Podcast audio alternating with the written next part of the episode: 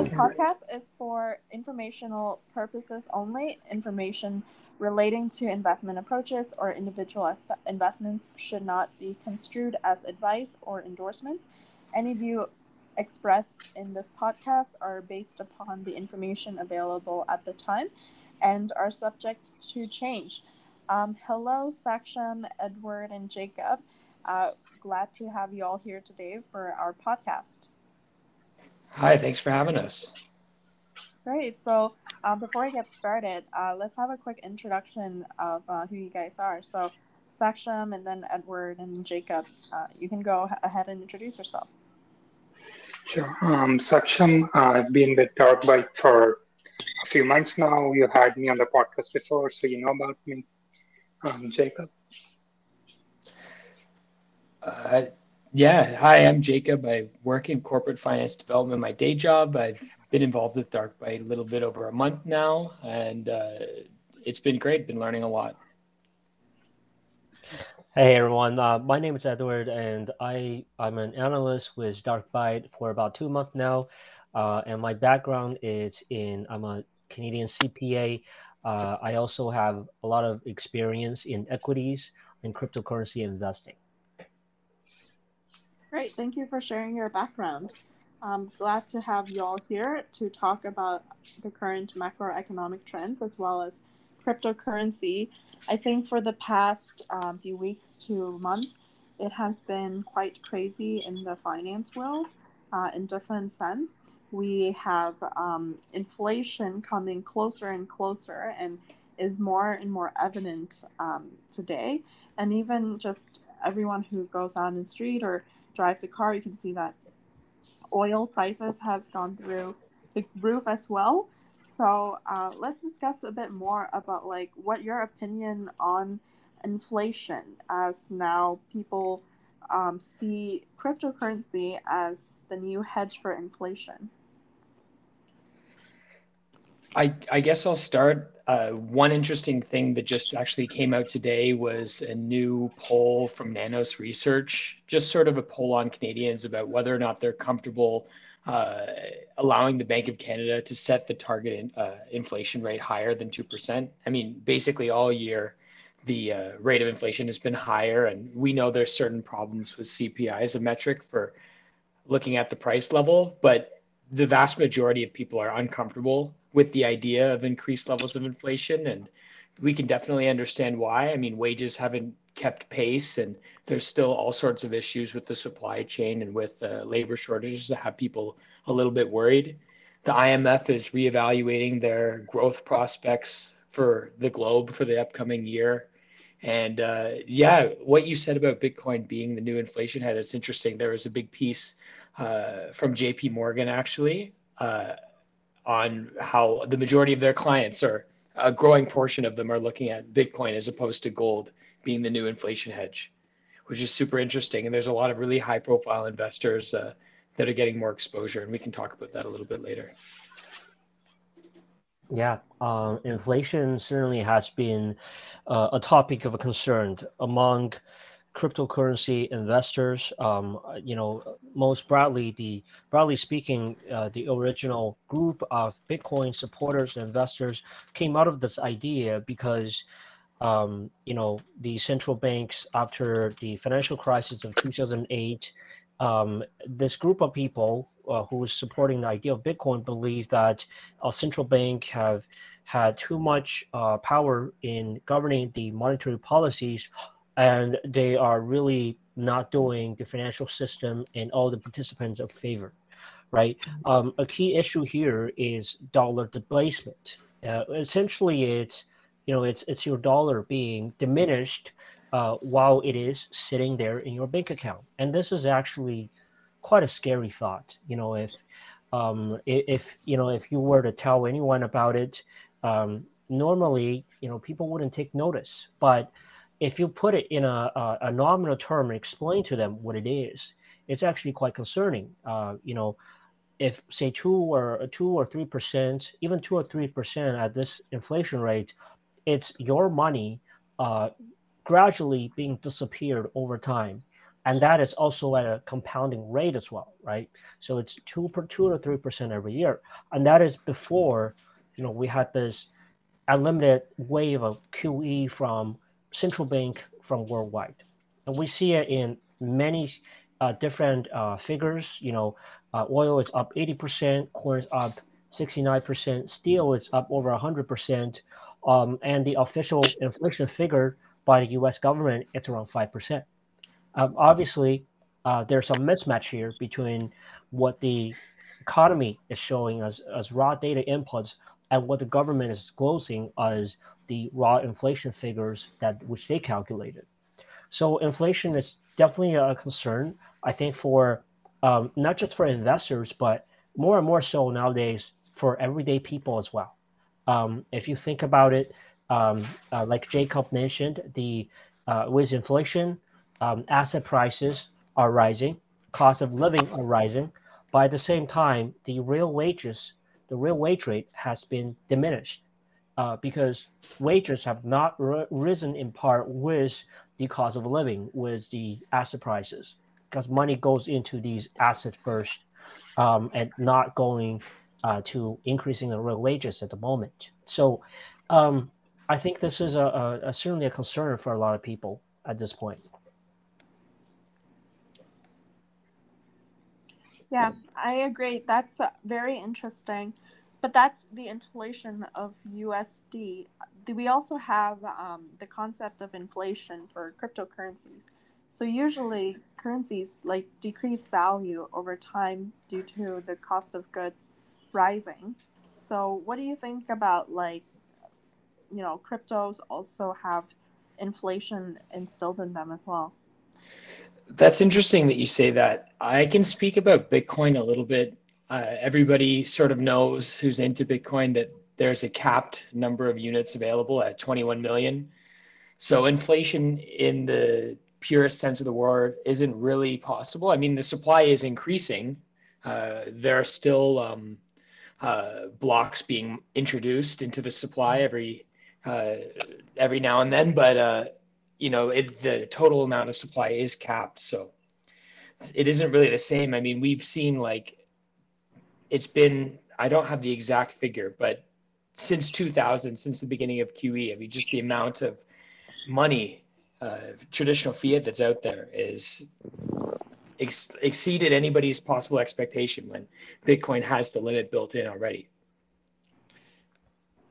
I, I completely agree with what uh, Jacob is saying um, you know, with certain cryptocurrency, you certainly want to be aware of that. And that, you know, that is a part of our due diligence when we look at a token or a crypto, uh, we look at the tokenomics of the specific project and how the tokens are allocated among the uh, ventures, uh, the venture partners who are funding the projects, among the core uh, development team, among all the token holders, and how incentives are built in in the process of uh, distributing the tokens. And inflation is a part of that equation in determining the tokenomics of a project. Uh, with Bitcoin specifically, it's very transparent. I think that's the key difference between um, Bitcoin, uh, the inflation that happens with Bitcoin, and with the fiat currencies managed by the central banks. One is 100% uh, transparent for everybody to see. It's programmed in the uh, in Bitcoin itself, it's a programmable inflation. Uh, the other, uh, managed by central banks, it's not very apparent and is governed by, uh, you know, uh, centralized parties, uh, and it's not uh, transparent for everyone to see. Even, you know, we're saying about this difference in inflation figures. is it two percent? Is it five percent? Is it ten percent? Nobody knows for sure, right? There's different ways you can calculate that. But with Bitcoin, it's a very transparent. You know what the inflation is going to be every year. Um, and for the tokens that do not have uh, a cap supply, such as Ethereum, um, nowadays the inflation calculation it's also got more apparent. Uh, we can calculate it based on the to- token burning mechanism, based on the number of issuance uh, on the uh, uh, on, on, the on the blockchain every year. Uh, so it's still a, a more transparent process than uh, you know fiat currency inflation distributions. Yeah, those are very good points. I completely agree with that. I think like inflation is very important for crypto. And Bitcoin is actually designed to resist inflation with its supply being limited and the creation of new Bitcoin will also taper off over time in a predictable way as you know we will only have 21 million bitcoins and every four years the amount being mined is reduced by half um, and a high inflation rate for high for fiat currencies might lead to individuals investing more in digital money because dollars or euros they're placed in a savings account that are actually losing value over time. And Bitcoin and other cryptocurrencies like Ethereum offer investors the alternative. And I think that's why um, at this point right now, we recently saw a run up for Bitcoin and other cryptocurrencies again with its high Bitcoin dominance. So, and the good thing is that it's not, it cannot be manipulated by the government uh, with adjusting rates and printing more money. And although it's compared to gold, I don't think that it's ever going to reach, I mean, the market cap of gold right now is uh, 10 times the what what um, Bitcoin is right now, and so that's quite far fetched. That it's it might ever reach to that level, but we never know. Um, and the scarcity amount of Bitcoin allow them to continue to stay pretty competitive in this environment. So you as um, as Gen Z of this generation, would you guys uh, buy Bitcoin or gold to hedge against inflation? I think that any portfolio needs to be diversified. Uh, personally, I have exposure to both, and I think that everybody should sort of look at risk reward and what exactly they want out of their portfolio. But if you're looking at a pure hedge against inflation, I definitely think a multifaceted approach is the one to uh, have. And just to add to that, actually, when I look at either of these two asset classes as a hedge for inflation, uh, given by you know what's happened historically, I've invested in neither of those because neither of those have any evidence that they are actually a good enough inflation hedge, even though gold is to some extent, but that depends on the type of inflation. So Bitcoin honestly is a sort of a very high beta asset if you look at it. And you know it's more of a risk on asset. So if any uh, if broad public markets uh, you know equity markets go down you know in, in an inflation event i would expect bitcoin to go down as well thereby you know reducing its utility or completely destroying its utility as a hedge against inflation. So in that kind of an event i would not use it similarly gold you know for the past one year we have seen you know inflation running high, you know four or five percent in the U.S. And gold really hasn't responded that well over the past one year. You know, it's, it's probably down for the year, down one or two percent for the year. So on that end, you know that even that does not make too much sense as a hedge for inflation. And honestly, when you're looking to hedge inflation, you have to think about what kind of inflation it is. So there's two kinds of inflation. One is you know your long-term inflation, you know, which will always be there in any sort of a fiat system. And honestly, a little bit of moderate amount of inflation is actually healthy for an economy. So, you know, that would be there. And any deviation from that in the long term is one kind of inflation. And the other is sort of this unexpected inflationary shock. That's the sort of inflation that we are seeing right now. And some of it was expected because, you know, you know, the problems with the supply chains and whatnot, you know, in, uh, reducing the supply of goods and, you know, driving the prices up.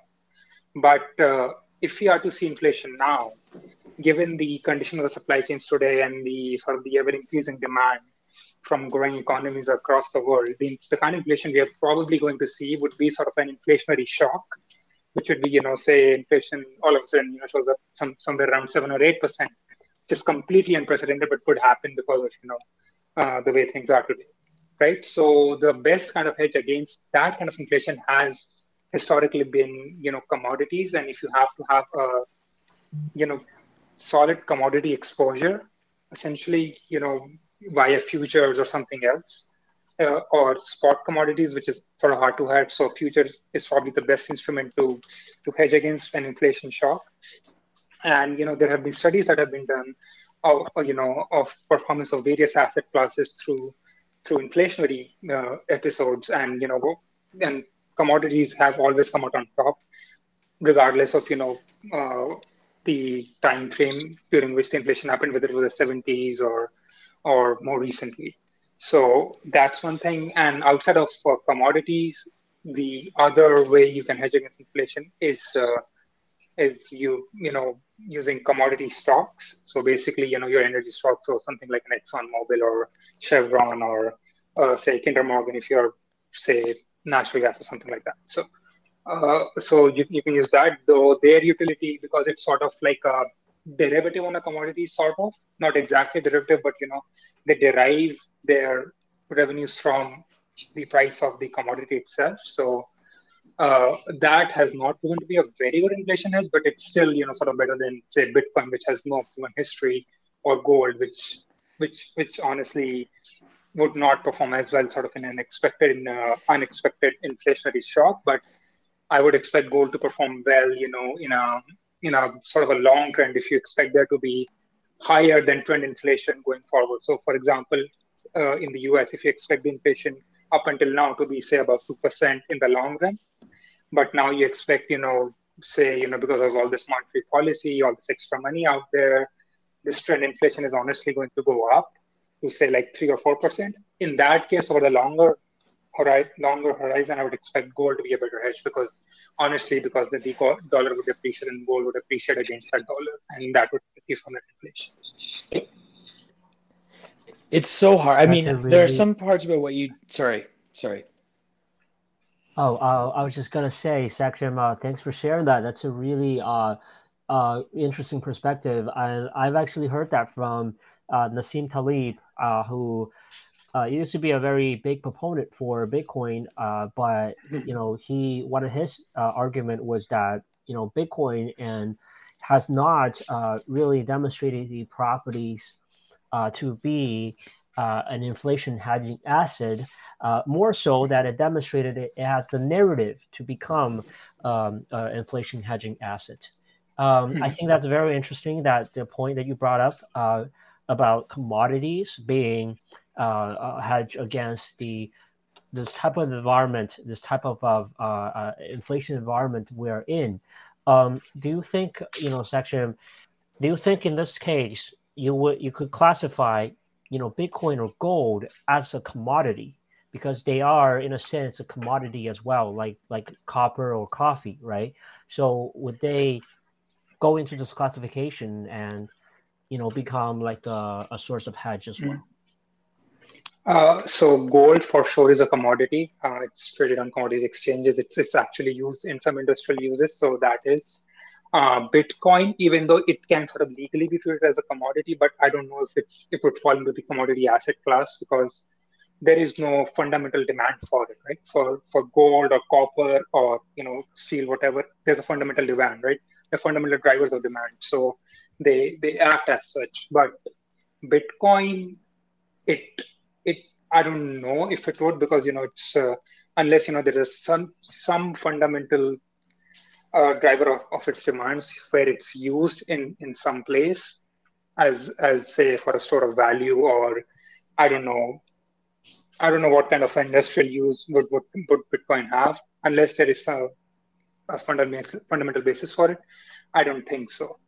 Um, and uh, gold is a commodity, but you know it behaves differently because you know uh, there's multiple things, uh, and not just industrial use that affects it, its, its price. So you know, for example, a lot of people just hold on to gold in in case of a crash to just to sell it for cash.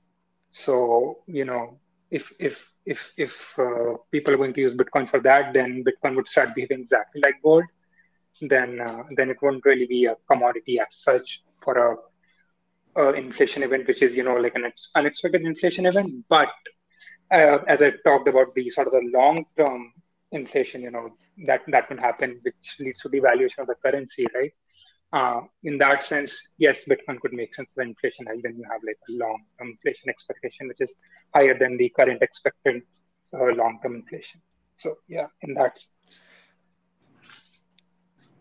One thing I wanted to bring up and it's just I sort of want everybody's opinion on this. Is just inflation doesn't just happen in a vacuum, and when you're trying to hedge, I mean, all sorts of things are going on that's contributing to it. Uh, and one thing that I just want to to talk about is how Bitcoin and gold both have an inverse relationship with the VIX uh, where uh, gold is like positively correlated with the VIX, and Bitcoin, generally speaking, has been negatively correlated with the VIX. Uh, mm-hmm. So it's just very interesting to see that, like, uh, I mean, as we all know, last year before um, inflation really, really started to come ahead during the beginning of the pandemic, but when the fear index was at like all-time highs, we saw gold breaking through peaks uh, and sort of now we see things this the story changing a little bit, but we see inflation really heating up. Uh, does anybody have any thoughts on on this sort of a thing, on this sort of a um, phenomenon that's happening?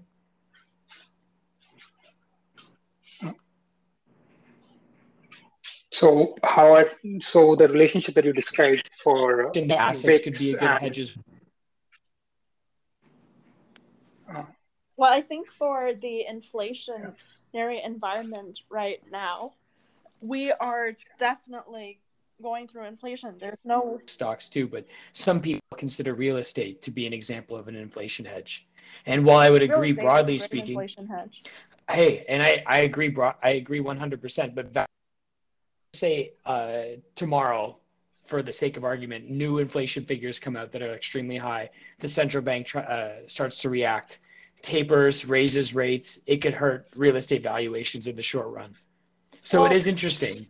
What I think is that um, there's two things that will outcompete any market at any given time is growth, which is hyper growth, as in things that actually generates new value to the world. And second is cash flow. Um, and then you want to have a diversified, uncorrelated portfolio to hedge against the risks that you cannot foresee. But with those those two main assets, you should be able to have a strong portfolio to hedge against most of the things. Real estate is still very good because it's a very strong cash flow generating asset. Regardless of time, regardless of any moment, um, we all need shelter, right? Like even if we move to the metaverse, we as humans still need to live in a house somewhere, and that's never gonna go away. And um, real estate as an asset, you can take smart leverage in order to build cash flow, and um, the the underlying tangible assets will always have value because people will always need to live in there. Um, and then the other things that I think are great inflation hedges are hyper growth company because that's the only thing that can outrun this massive um, inflation. It needs to be a cash generative uh, company. Um, so, for example, anything that grows more than 50% a year, and typically you would only see these companies in um, tech companies or uh, st- startups. And that's also like the reason why every time after a recession, you will see that a lot of new good uh, startups come about. So, uh, Bridgewater started after a uh, recession. Uh, companies like Wish, Uber, Facebook, they all came after a recession. And it essentially is the only companies that would survive these type of environment as well. Uh, and then finally, like things like crypto has a huge space because it's an uncorrelated asset. And for example, things like Solana has now become um, the sixth largest cryptocurrency by market cap, but it is only one and a half year old right now. So it has massive growth potential and it can really take over the rest of the market. Um, and for for for things like that, like they have immense and massive adoption. You can go from zero to like a like a million to 10 million adoption in just one year.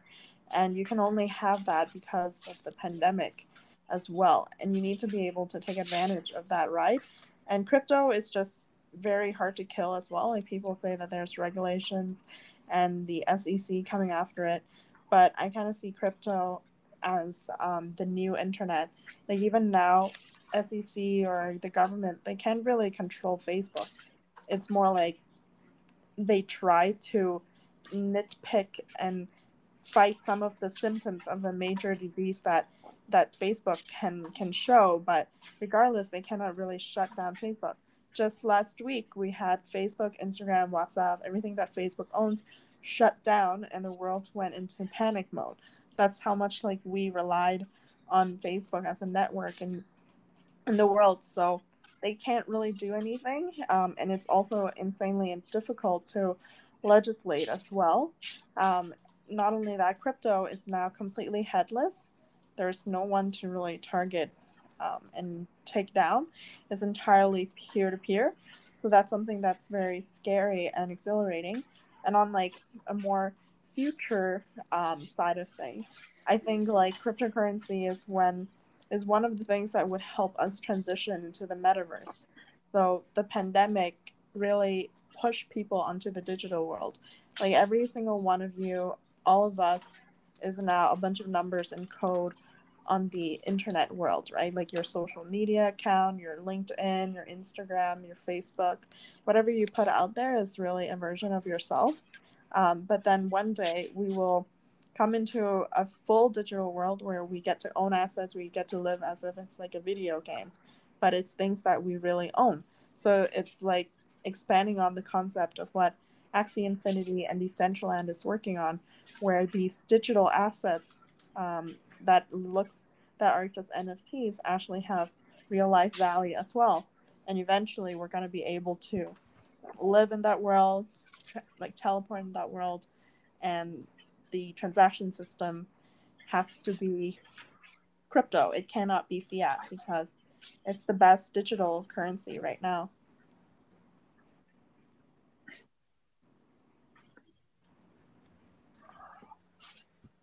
Sure. Uh, yeah, that's um, the metaverse uh, concept is uh, no stranger, especially to uh, a lot of gamers or the gaming community out there. Um, it, it's something that uh, people have uh, from multiple generations have experimented with uh, many times, but only now I think um, we sort of have the first generation tools to actually be able to participate and really build out a metaverse like people in previous generation have imagined. Uh, so that is something really interesting to see. Um, although you know, I I, I speculate on uh, the human part of it uh, of, of of us um, would probably uh, somehow struggle to integrate that with our lives unless it's something you know uh, it, I, it, what i'm trying to say is that um, i i hold the view that it probably cannot be a, a substitution for our life, but uh, an addition, a part of it, like how we use our social media accounts today. Um, it's a part of a life, but it's not all of us life um, because it's not, um, how should I say, not entirely natural that we live in a, a virtual world uh, just because how humans behave and evolve. But, you know, that's off topic for now.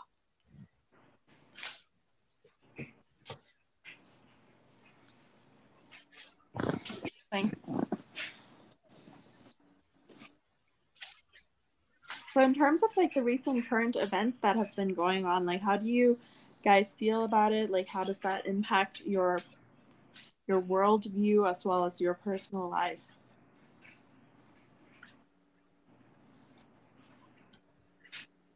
I mean, speaking in terms of uh, the recent events, I think um, a lot of uh, everyday people probably uh, aggregate a lot of information from traditional and mainstream medias.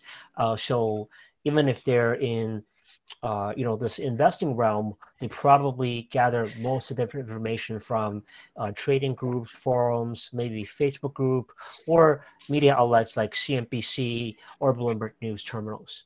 Uh, so I think a, a big narrative and this is tied in with what we talked about earlier, is how inflation has really, uh, it's really affecting everyone's lives at a fundamental level now that that's unprecedented. That that people actually notice there's inflation and become aware of that. Uh, that is not something that um, people pay attention to uh, before. Uh, you know, inflation it's always hidden. Uh, it is something that's in the back of my mind, but never in the front of our minds. But I think with the pandemic and the uh, QE that has been happening in the past year, uh, this attention has shifted from the back of the people's mind to the front of their mind. People actually pay attention to it. They started to understand inflation and why it's detrimental for their personal finances. And you see articles from time to time about, you know, uh, this asset hitting an all-time high. I think specifically for Toronto, uh, you see articles uh, posted by blogs that say, you know, the Toronto housing market just hit another all-time high this month. And uh, that was actually an article that I saw earlier, and people actually uh, become concerned about that. And you know, I think this awareness shift is really important. This meta shift in awareness, where uh, people used to not think about this issue as much, but now are forced to think about it because it's it's in their face now. So I, I think this is going to cause uh, more of a long-term shift in thinking, uh, whether to push people to evaluate the central bank and monetary policies, uh, or to push people onto uh, learning how to invest how to hedge against inflation, uh, and how to protect their assets. And part of that is using cryptocurrency uh, as a method of investment. So uh, as a as a meta shift, this is something that I can see happening because of the narrative of, of inflation that's just kind of in our face in the past year or so. That's very true. I think like when you say um, like experience of others. I think it's a lot of how we live day to day too. Like my lifestyle has changed significantly. I completely live through my laptop and my phone now. Um, a little bit less so thanks to you know the easing of COVID nineteen. But think about all of the children who are growing up in this environment. This is their new new reality. This is their normal it's not their new normal. It's it's really their normal because they grew up with something that is completely digital, and I don't know what's how that is going to affect the kids. Right, like kids are usually very um, very unfocused, so you really need a classroom for the teachers to push that work onto them. But now with a lot of content online being shown via algorithms that um, fit most to you, how would they learn something that's diverse when most of the things that is feeding to them is something that they continue to watch? Like, let's say if they're interested in science, then yes, the algorithm will help them learn even more about science. But let's say maybe they, they got lost in some conspiracy theory world or something that is not very healthy. Um, it's just like a feedback loop for that.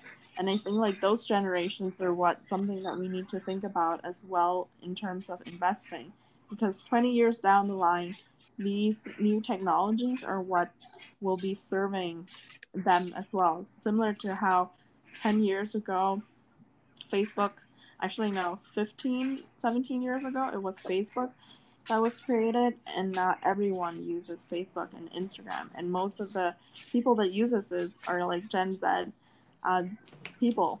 And later on, all the things that is being created right now will be used by like kids that are only 10 year old right now. Yeah, yeah so i mean that's a fairly good coverage of you know you know what's going on. Just to tie in this discussion to you know what's happening today and probably even to the crypto space is uh, i would like to uh, talk about what's today called the curator economy. So many of us would have heard of the creator economy right? So where uh, mm-hmm. you know in a creator economy you have like a bunch of creators who create content and you know they're typically backed up by a company who who funds them to like create a bunch of content and you know they, they make runs from that but because there's so much content out there around the creator economy is so big right now there is a need for something called a curator right a curator economy which is basically people who you know you know go through all this content and basically curate it so that you know when it comes to you ultimately you know it's it's uh it's uh it's a high quality stuff. So, for example, the things you talk about, you know, people getting lost in say conspiracy theories or getting miseducated on the internet because you know that's where they primarily get information from. Uh, you know, what what what helps prevent that is to improve the quality of their feeds, and for that, you know, you need curators. Now, today the feeds are typically fed by algorithms alone, right? So whether it's YouTube or TikTok or whatever, you know, it's an algorithm just feeding you one thing after the other. But you know, if you if you can have sort of a sort of an aggregator in the middle, right? A person who can actually curate stuff and then you know uh, pass it on, sort of you know digest this stuff, make it a little more digestible, compress it, uh, provide you links to you know these sort of primary sources of information and and so on. Uh, that would be great. And I don't know how sort of crypto would play into this, but because this is sort of an increasing space that's that's fairly nascent right now, but but it's growing.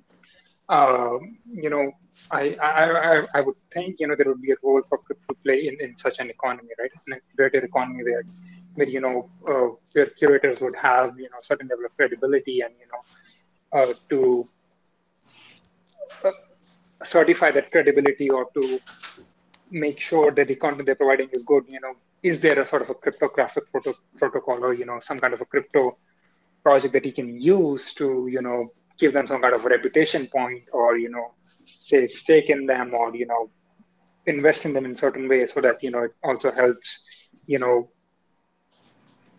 this economy grow as well as improves the kind of information that we have online so you know that's sort of one thing that can happen that's very true that's very that's true. interesting um, I just yeah. wanted to say that it's funny. I it would be ironic if there was a cryptographic solution to that sort of thing, and I could sort of mm-hmm. see it taking the form of like uh, um,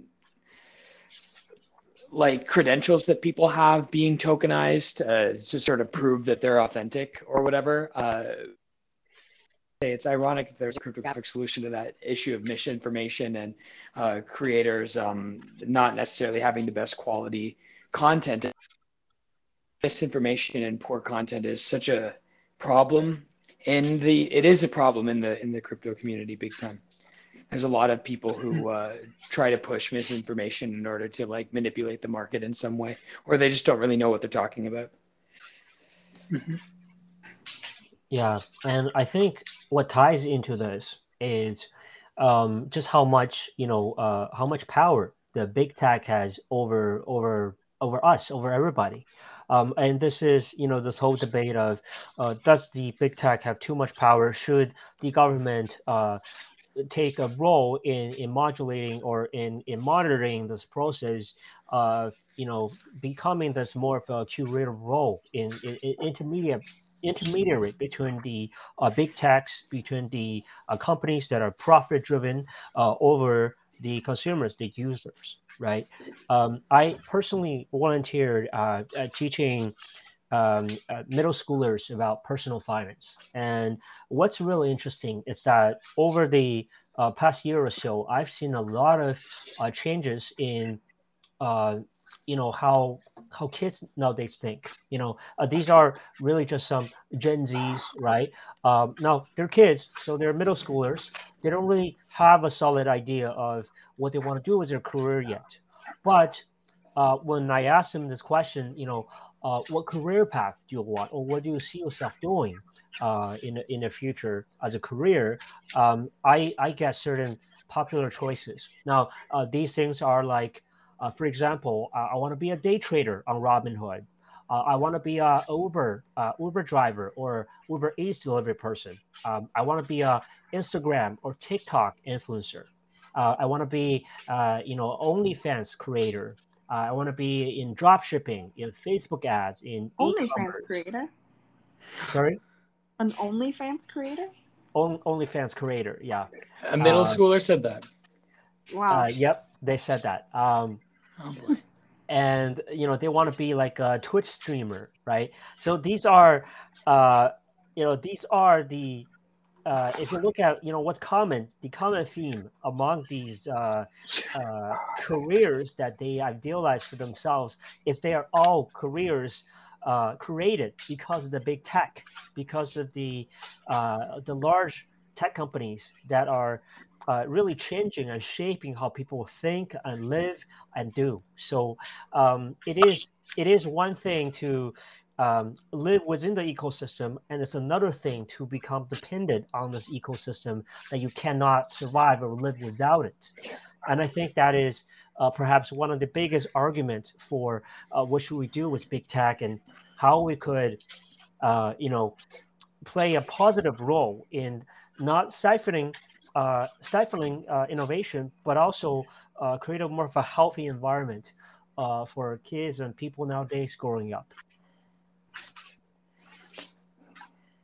And decentralization is such an important factor in that. You don't necessarily want the state to come in regulate it because it's sort of just like a pick your poison type of situation. It would probably be worse.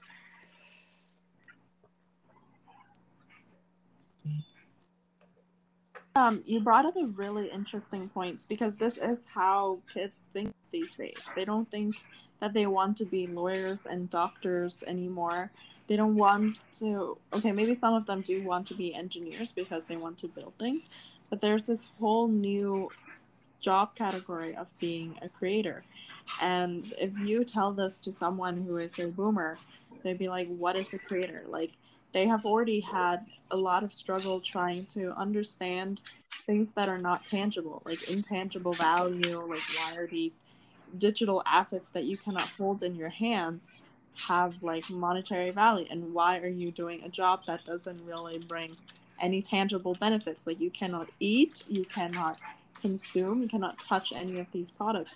But the thing is we are going towards a more intangible economy and that kind of ties back into the article that Saksham shared a while back on the firm that focuses on measuring intangible values as now the world is moving towards that. And that builds into like the creator economy. Everything like a picture can be worth a lot more if they can bring value to the business in terms of marketing and generating sales. Like you can essentially sit at home with a computer knows how to work with the internet and you can automate and make money in different ways so i think that we have to keep that in mind when when thinking about the future and in, and in investing as well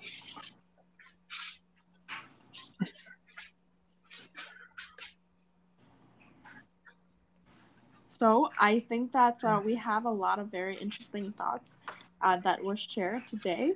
And um, before we wrap things off, like, is there anything else you guys want to share uh, in the last minute or two? No, I'm okay. Thanks for having me on the discussion. Okay, that's awesome. Well, thank you so much, guys. This was amazing. Uh, I think this today we get to learn about like some of the current events impacts inflation cryptocurrency and how like future generations might think of it um, and that is the new finance podcast by dark bite research have a great day everyone. Thank you for coming in. Thank you